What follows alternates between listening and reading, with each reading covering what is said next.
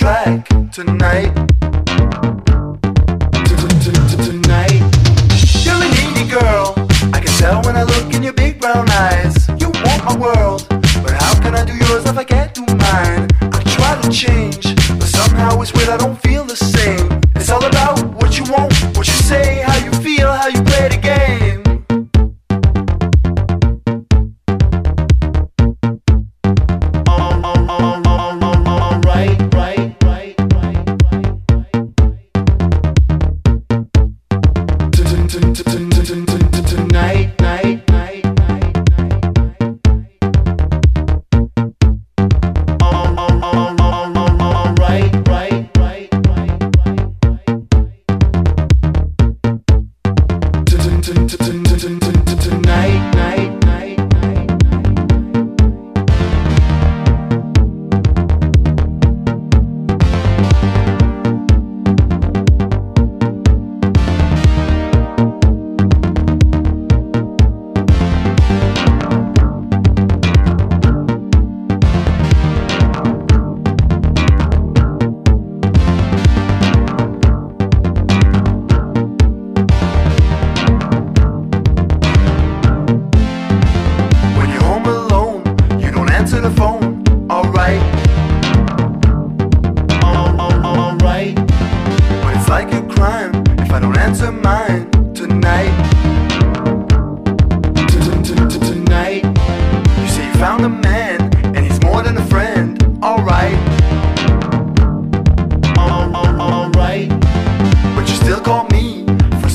see.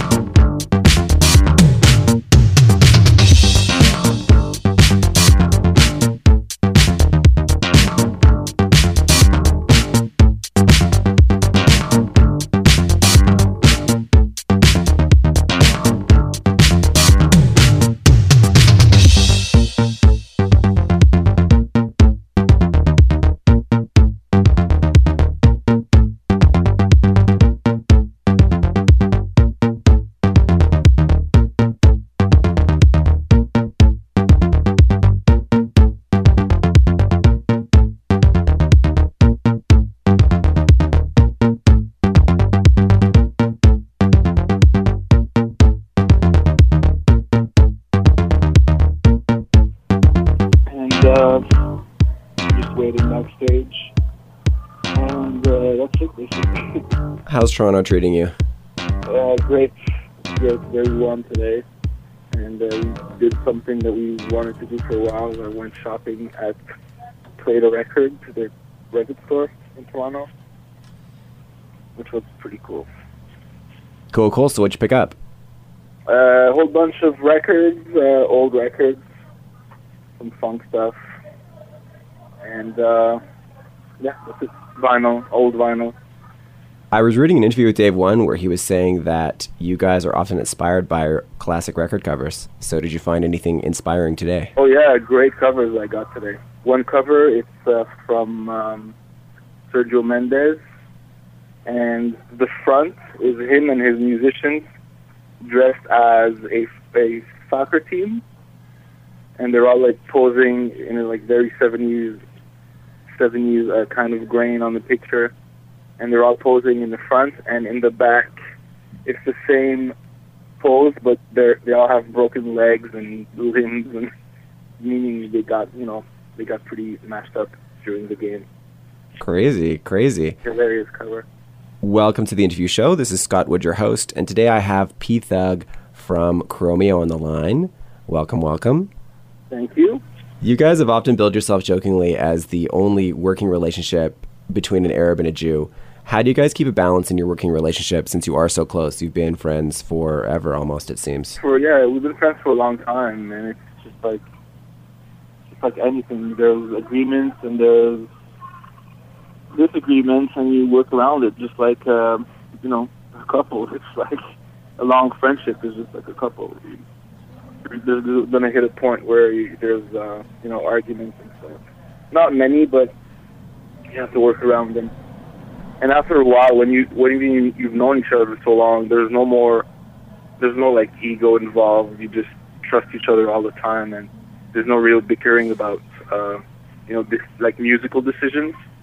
It's always bickering about stupid stuff like an old couple, like you know you were five minutes late late for this and that. That's just dumb shit. But um, basically, all important musical decisions we kind of trust each other when somebody has an idea. I was reading in Wikipedia, of all places, that Dave One actually used to work in a record store with Tiga, who's the guy who signed you guys. Yeah, exactly. And I was the accountant in that store. Oh, get out. I didn't realize you worked there too. Cool. Yeah, yeah.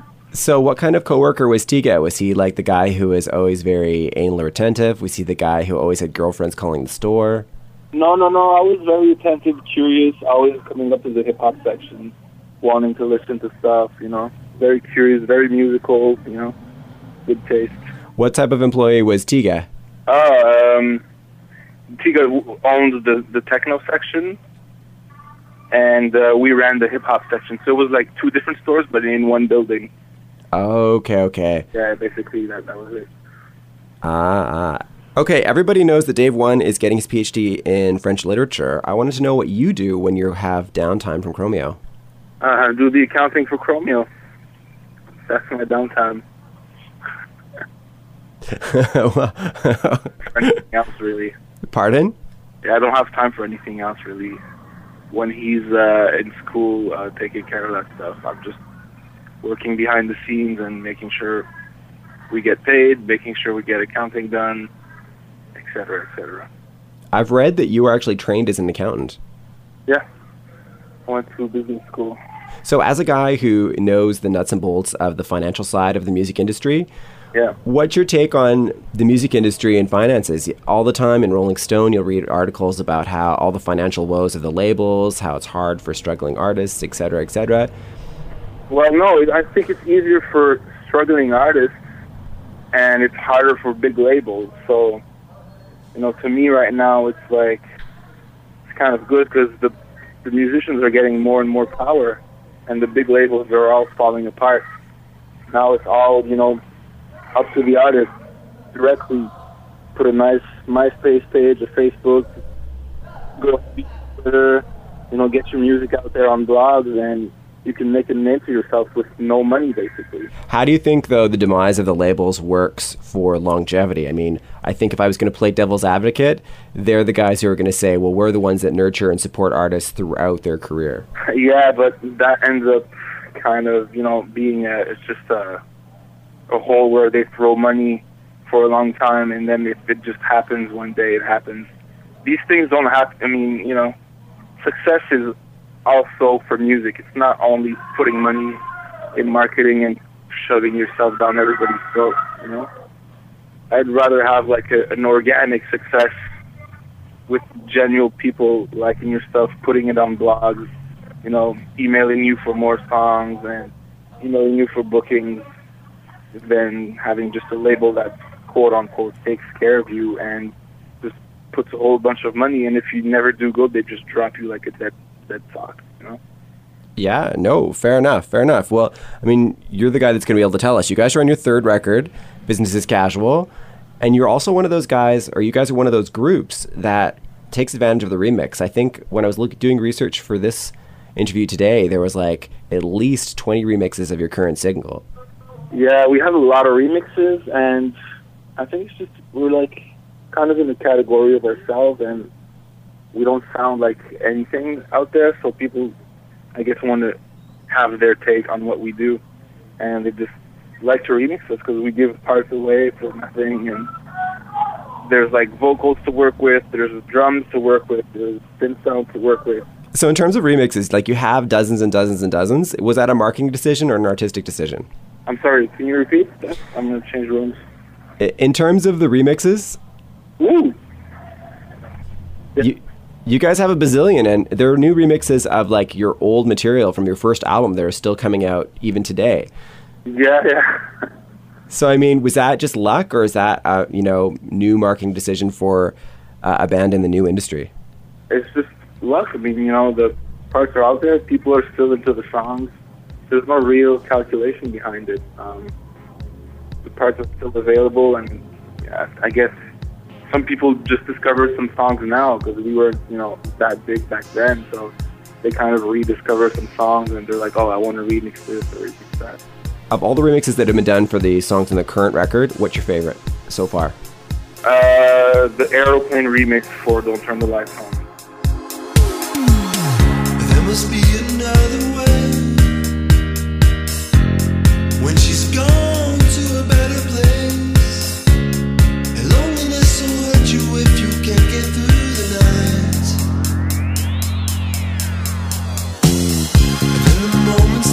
Starts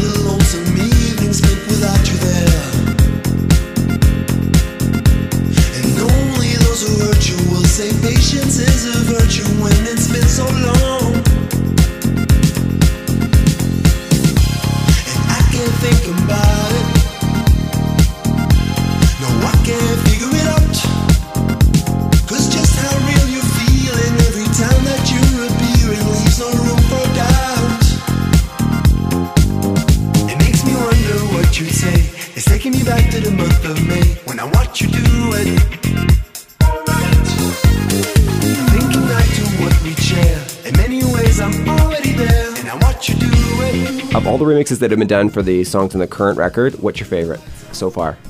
Uh, the aeroplane remix for "Don't Turn the Lights On." What's up? I'm Pisa from Chromeo, and you're listening to the interview show. Okay, you were telling me earlier that you were in a record store today getting some new vinyl or some new old vinyl. Yeah. You guys are big fans. I mean, you're known for revitalizing old styles of music. Yeah. What do you think the dangers are of recontextualizing old music? Uh, to be misunderstood and uh, to be too much like the stuff you're copying, which in most cases could be outdated. the, the hardest stuff is to update it so that people understand it and take a liking to it. Because if you re- just redo old stuff sounding exactly like old stuff, then you get a backlash of like, oh, you just, you know, you just, you know, um, exercising a certain style, and if there's nothing original, you're just listening to a bunch of songs from that era and just synthesizing everything into one song. There's nothing really interesting in that because it's all stuff you've heard. The hard part is like making it, you know, making it updated and actual and actually interesting.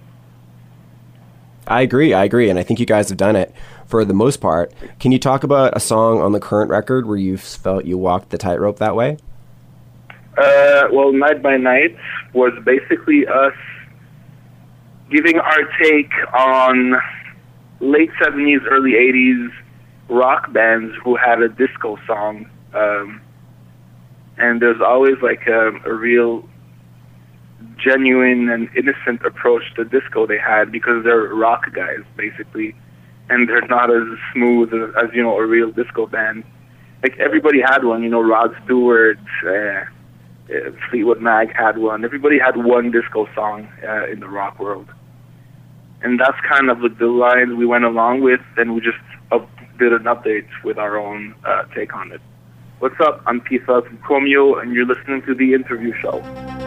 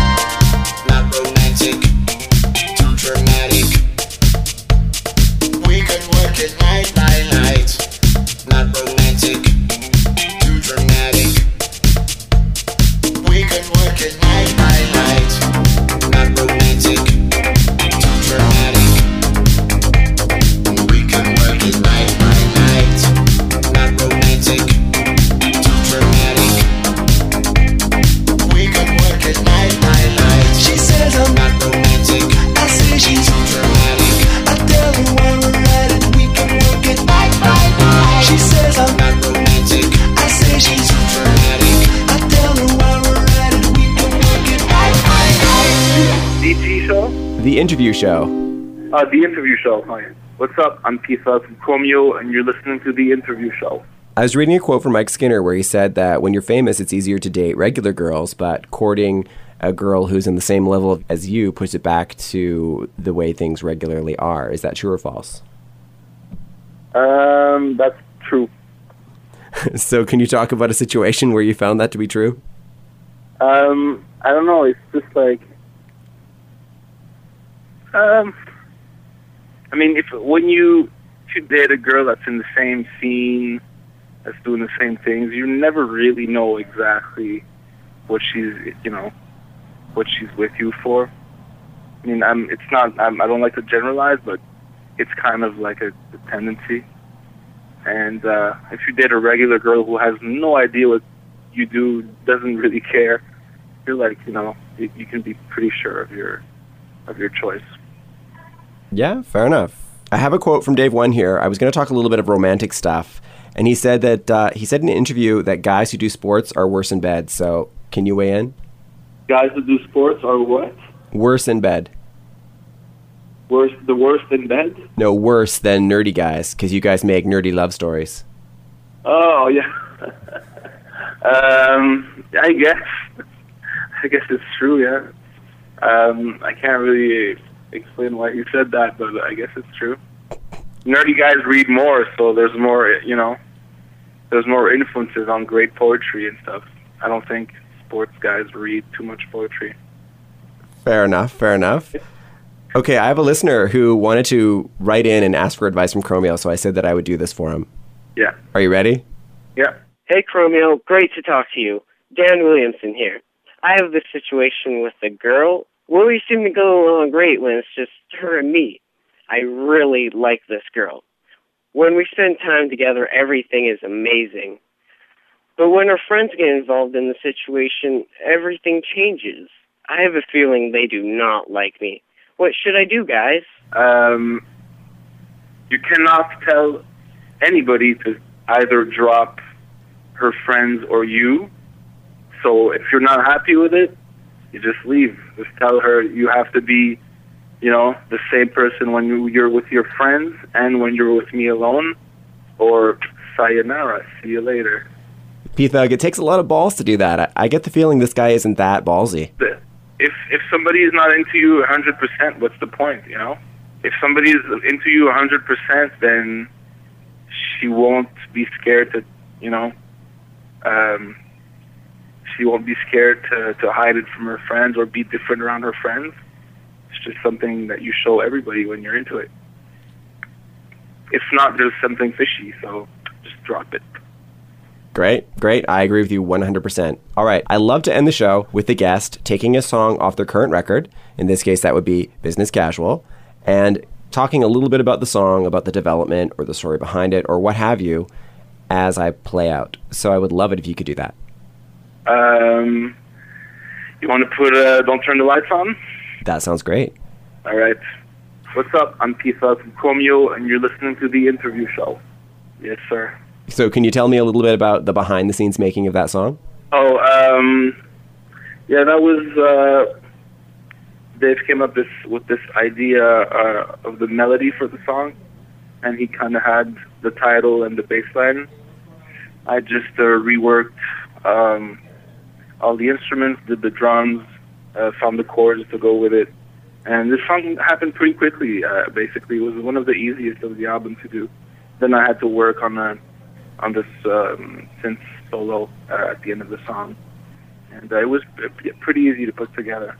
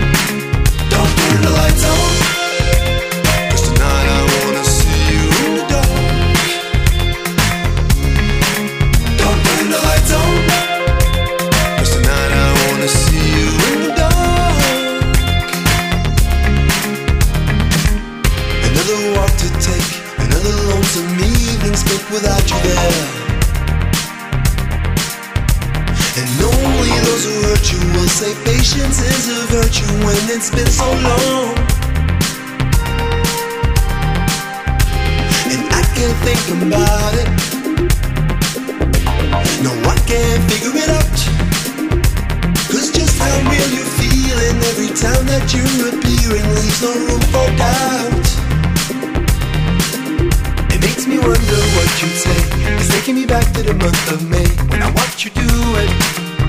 Alright. I'm thinking back to what we shared, and anyways, I'm already there.